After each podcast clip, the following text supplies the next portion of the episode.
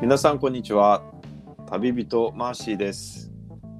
このポッドキャスト番組では私の旅の話を中心に旅で出会った人や旅で学んだことを紹介したいと思ってます。そして今日もナビゲーターのくまが来てくれてます。今日もよろしくお願いします。こんにちは、くまです。マーシーの旅の話をリスナーさんの視点でいろんな角度から切り込んで深掘りしたいと思っています。よろしくお願いします。よろしくお願いします。はい、マーシーさん、前回までどんなお話を伺ってきたかといえば、はい。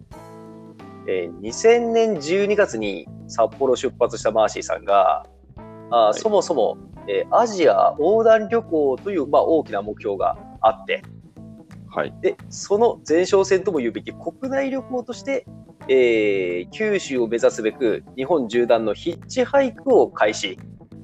はいえー途中、知り合いの家に泊まりながら日本を南下していたんですが、韓国で居候をさせてもらうはずだったお友達のご都合で、えー韓国上陸が2月に延び、えーそのため、えー途中で岐阜県のダイナランドというスキー場で特技のマーシーさんの特技のモーグルを生かした約2週間半のリゾートバイトをしてそしてその、おリゾートバイトが終わってまた再びヒッチハイクを開始し広島まで到着したというところまで伺いましたね。はい。でちなみにあれでしたね、あのその日はその日というか、まあ、広島に着いた日は本当は、えー関西からなんと熊本でしたっけ？九州まで本当は行きたかったという、はいそうですね。えーまあ、しかしさすがに遠すぎて広島で、えー泊まったということでしたね。そうですね。広島は残念ながら知り合いがいなかったので、ホテルに、ついにホテルに泊まってしまうと。うんいうところですね。ヒッチハイク旅行の中で初めて、えー宿泊にお金を払ってしまったという。そうですね。逆に言えばね、うんものすごい長い期間、えーホテル代をかけずにここまでたどり着いたというそうですね。素晴らしい成果だったわけですね。はい。はい、でこれがじゃあ2001年の1月下旬ということですね。そうですね。はい。で、えー前の日は確か夜11時とかにもチェックインしたので、もう周りの景色がもう真っ暗だったのでよく分かんなかったんですけど、うん。えーまあ本当は9時に起きようかなと思ったんですけど、寝坊してあの起きたらもう10時3分で、あやばいあのチェックアウト時間過ぎたかなと思って、うんあのフロントに電話してみたらチェックアウト11時までですよって言われて。おお、よかった。もうちょっとよかったと思って、あうんじゃあそれなら少しこうなんだろう周り散歩できるなと思ったので、うんうんそのホテルの周りをちょっと散歩してみたんですよ、うんうん。そしたら気づいたらそこは広島県のあのうん。宮島っていうところで、うん。い厳島神社がうん。あのに行きのフェリーが出てるすぐ近くのホテルだったんですよ。うん。なのでもうホテルが海の近くで海の向こうにこう厳島神社が見えるような場所であれこれなんか見たことあるなみたいなうんうん なんかあの旅行のなんか写真とかで見たことあるような場所があここじゃんと思いながら、まあ、ちょっとその近くをパシパシ写真を撮ってですね、はい。はい、で、えー11時にチェックアウトして、えーうん。またヒッチハイクをスタートすると。ああ、じゃあ、広島で止まっちゃったのは残念だったけれども、まあ、そういうこう収穫もあったと。そうですね。まああんまりあの本当はねゆっくりできればいいんですけどうんまたゆっくりしちゃうとそこでホテル代がかかっちゃうんでうんうん。一応この日のミッションは熊本まで行くと いうとこだったので、まあ、熊本もはい。まだまだね近くはないんで油断はできないので多うん。分11時に出発したら遅いんじゃないかっていう感じだと思うんですけど11時に出て、えー出発開始と、でこの日ちょっと天気良かったのでまあいい気分で、まああのそっちの瀬戸内海沿岸の町で、まあいい冬でもこうあったかいなーっていう感じの中あの気分よく国道2号線に出てですね、ヒッチハイクを開始したわけですね。あそれであの昔あの北海道で「気分は天気730」というあの番組があったんですけどそれを思い出させるようなあの、うん早くつ気分に乗ってる時は早く捕まるなって感じでーうん。まず5分で早速1台目が捕まったんですよ。おお、順調ですね。あ来たと。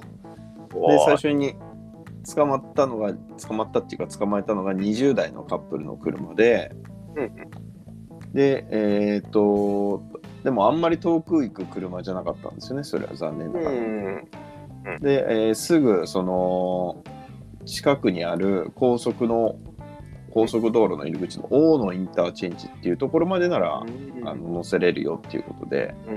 まあ、ほんとすぐ近くだったんですけど、まあ、とりあえず高速の入り口に立つことが重要なことなんで、うん。まあ、じゃあそこまで乗せてくださいと、うん。えー乗せてもらって大野インターチェンジで松を下ろしてもらったと。うんうんはい、で車通りが結構少ないとこだったんですよねそこがまた。はい。なのであここちょっと捕まえにくいかなと不安に思ってたんですけどうんうんここでですね初めてこの日本縦断ヒッチハイクで初めてのことが起きました。おい。それは何かというとあのヒッチハイクの手を挙げずに車を捕まえることができたと。そういうことは、そのうん。ドライバーさん側でうん。何らかの理由でうん、この若者はヒッチハイカーだぞと気づいたということですよね。そうそうそう。多分で、まあ、リュックでかいリュック背負ってたからまあ旅してるっぽいなっていうので、まあ、だからこう逆難みたいなもんですよねナンパで言うと。であの 声をかけてきたんですよ。うんうんうん、だからヒッチハイクする前にもうできたという域まで 私はついに達してたわけなんですよね。ヒッチハイクしすぎ最低て、限のコストで、はい、うん、引き寄せでもう捕まえてしまうと。うんうん。おい、その域まで出しましたか？そうですね。ああ。でここで捕まえた人が、まあ、自分の両親と同じぐらいのうん年代の夫婦で、うん。まあなんかあのー若者に関心を持ってくれて、まあ、大学生活のこととか、あと日本経済についてとか、あのー旅の話から熱い議論に発展した、いいですね。えー面白い回でしたね。あやっぱりじゃあ何かその自分ここのご夫婦もやはり子供を持つ人たちだったんでしょうね。いやこの人そういう会話出ましたか？いやこの人はね会話あ子供いなかったのかな？子供の話してなかったんで。ああなるほどね。うんで、まあだけど何かしら、があはい、うんはい。ええその後に乗った人があのまさに子供いる人だったんですけど、ああ、そうですか。うえーんいやーでもな何かね、その若者を助けたい、ーうん。うん。旅人を支援したいような、なんかそういうアンテナをもともと張ってた人たちだったんでしょうかね。うーんどうだろう、まあ、旅人を助けたいっていうよりもたまたま見つけてどうするっていう感じだと思うんですよね、多分そうんそこら辺にヒッチハイクしてる人あんまりいるわけじゃないので。あ物珍しさもあって。うん、うん、うんまああとその天気良かったんで。うん陽気に誘われたのもあるのかなと思う、ああ、お互いにね。なるほど。うちなみに、えーここで乗ったっていうことは、つまり高速道路に乗ったっていう。そうですねここで高速道路に乗りここから下松サービスエリアっていうところまで乗せてもらいました、はいこれで、えー広島県をなんと越えてですね、はい。えー山口県についに入ったと。ついに端っこまで来ましたか。はい。ちなみにここでいう高速というのは、いわゆうんる中国自動車道ってことになるんですか、いや、えーっとね、中国じゃなくて、こっちはどっちだったかな。どっちかは忘れちゃったけども、あの、ええ。えー海側の方ですね、ここあ、じゃあ山陽自動車道。は。かな、多分。えああ、ー、山陽です、ね。か今度は海側になったんですね。そうそうそうそう。まあ、広島の方行ったんで、うんうんうんうん。そうそうかそうか広島行く前でにこう、うん。海側に入ってきて、うん。まあ、今度海側でまたヒッチハイクをし始めたっていう感じですね。おだからもともと来たかったルートに戻ってきたうんそうですね、ん。理想のルートに戻ったと。うん。はい。おお、山口までついに来ましたか。はい、来ました。はい、そして、はい、でまた次に、えーサクッと拾って、えーお乗せてもらったのが、まあ、うん。さっきと同じような、あの夫婦なんですけどその人には今度まさに大学生の息子がさんがいてうん、でまたあのその大学生活とは何ぞやという現,、まあ、現在の大学生活について語り合うという回になりましたね。あで本当は下ろしてもらいたかったんですけども、ーうん、えー少しでも先に進みたい私としては、まあ、パーキングエリアじゃなくてもインターチェンジでもいいかな、まあ、インターチェンジってことは一回降りちゃうんで、うん、えーと今度次はですね徳山っていうとこまでうん、乗せてもらいました、うん、徳山インターチェンジ。でこれねあの奇遇なことにはい、実は私去年の11月の半ばにこの徳山のインターチェンジ行ってるんですよね出張で。お気がつけば。あつまり2020年に。そう。おーっとっとっと。おーその時はこのヒッチハイクって時にここに乗ったっていうのは思い出してなかったんで、うん。全然何のチェックもしてなかったんですけど、はい。後で振り返ったら、あ同じ場所だぞと。うん、はい、そうそう、あ、徳山だと思って、うんうん、うん。え？その徳山でインターチェンジまで送ってもらいましたと。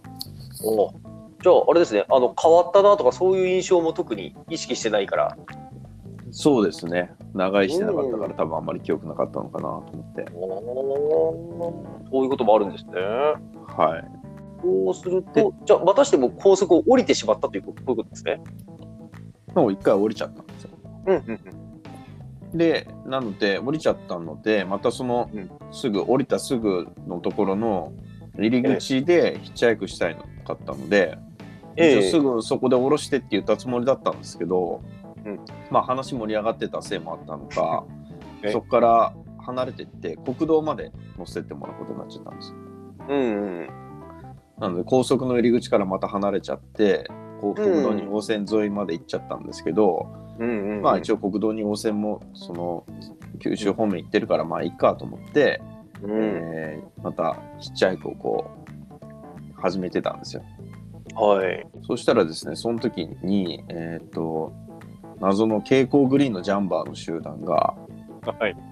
こう私の方に向かって歩いてきて、えなんだなんだなんだと思って、まあまあ近くに来てなかったその遠くに見えて、えなんだろうこの人たちはと思いながら近くの電池を見てみると、うん。ちょうどその日駅伝の大会があったらしくて、おーっと。その電柱の時間を見てみると、間もなくそこの通過時間になると。うん。